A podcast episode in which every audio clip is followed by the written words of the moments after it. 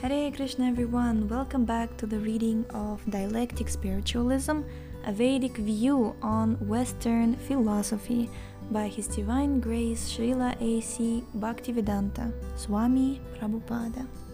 Jai. Presently, this book is published under the name Beyond Illusion and Doubt, and we are Shravanam Diaries podcast. I'm your host, Sulalita Devidasi. Let's continue. We are reading the last chapter of the book entitled Carl Jung, chapter number 15 Disciple. Jung believed that one is reborn due to karma or selfish action. He wrote, quote,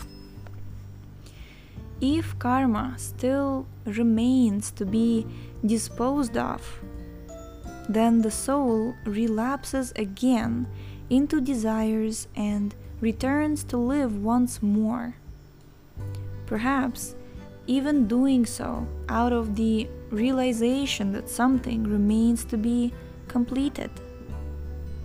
In my case, it must have been primarily a passionate urge toward understanding which brought about my birth, for that was the strongest element in my nature. Unquote. Srila Prabhupada. That understanding for which Jung is longing is understanding of Krishna. This Krishna explains in the Bhagavad Gita 7.19. Bahunam janmanam ante gyanavan mam prapadyante vasudeva sarvam iti samahatma sudurlabha. One's understanding is complete when one comes to the point of understanding that Krishna is everything. Then one's material journey comes to an end. Tyaktva deham punarjanmanaiti. Bhagavad Gita 4.9 When one's understanding of Krishna is incomplete, Krishna gives instructions by which one can understand him completely. In the seventh chapter of Bhagavad Gita, Krishna says, Asamshayam samagram mam yatha gyasyasi. Quote, Now hear from me how you can understand me completely and without any doubt. Unquote. Bhagavad Gita 7.1 if we can understand Krishna completely, we will take our next birth in the spiritual world. Disciple Jung conceived of a persona which seems identical with what we call the false ego. He wrote, quote, The persona is the individual's system of adaptation to or the manner he assumes in dealing with the world. A professor, for example, has his own characteristic persona, but the danger is that people become identical with their personas. The professor with his textbook the tenor with his voice. One can say, with a little exaggeration, that the persona is that which in reality one is not, but which oneself as well as others think one is. Quite accurate. Srila Prabhupada.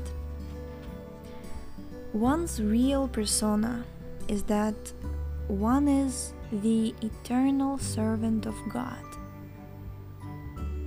This is the spiritual conception of life, and when one realizes this, his persona becomes his salvation and perfection. But as long as one is in the material conception of life, one's persona is that one is the servant of one's family, community, body, nation, ideal, and so on.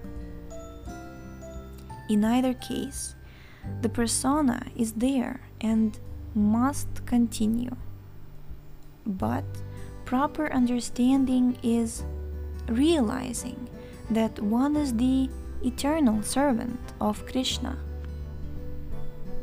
As long as one is in the material conception, one labors under the delusion of the false ego, thinking, I am an American, I am Hindu, I am Christian, I am Muslim, and so on. This is the false ego at work. In reality, we are all servants of God.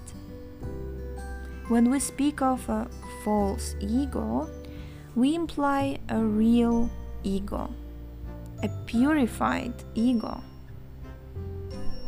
one whose ego is purified understands that he is the servant of Krishna. Disciple. For Jung, the purpose of psychoanalysis is to come to grips with our subconscious shadow personality. Then we can know completely who we are. Srila Prabhupada.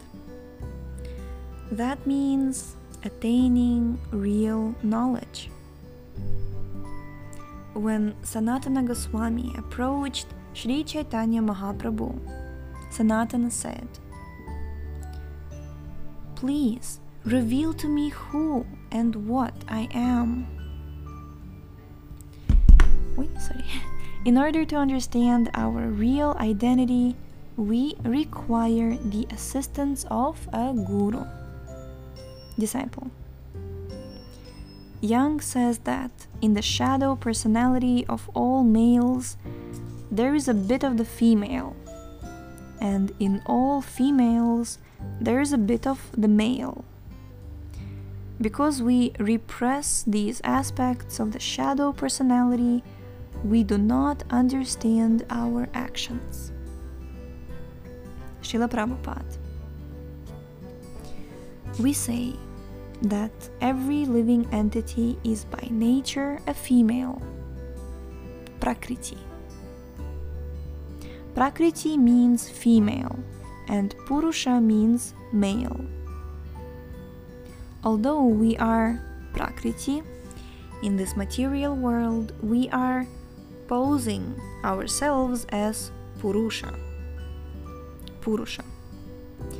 Because the Jivatma, the individual soul, has the propensity to enjoy as a male, he is described as sometimes, he is sometimes described as Purusha. But actually, the Jivatma is not Purusha, he is Prakriti. Prakriti means the predominated, and Purusha means the predominator, the predominator. The only predominator is Krishna. Therefore, originally, originally, we are all female by constitution. But under illusion, we attempt to become males enjoyers. This is called Maya or illusion. Although a female by constitution, the living entity is trying to imitate the supreme male, Krishna. When one comes to his original consciousness, one understands that he is not the predominator but the predominated.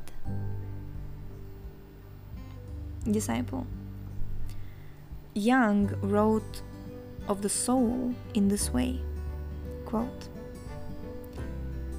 if the human soul is anything, it must be of unimaginable complexity and diversity, so that it cannot possibly be approached through a mere psychology of instinct. Unquote. Srila Prabhupada. According to Chaitanya Mahaprabhu, we can understand the soul through training. We should understand that we are not brahmanas, kshatriyas, sannyasis, brahmacharis, or whatever. By negation, we can understand I am not this, I am not that. Then what is our identity? Chaitanya Mahaprabhu says, Gopi Bhartur Padakamalayur Dasa Dasa Anudasa. Quote, I am the servant of the servant of the servant of Krishna, the maintainer of the gopis. Unquote. That is our real identity. As long as we do not identify ourselves as eternal servants of Krishna, we will be subject to various false identifications. Bhakti, devotional service, is the means by which we can be purified of false identifications. Check. We're going to stop here for today. Thank you so much for tuning in. The link to this book is in the description. Please check out our website, shravanamdiaries.com, and we shall see you tomorrow. Hare Krishna.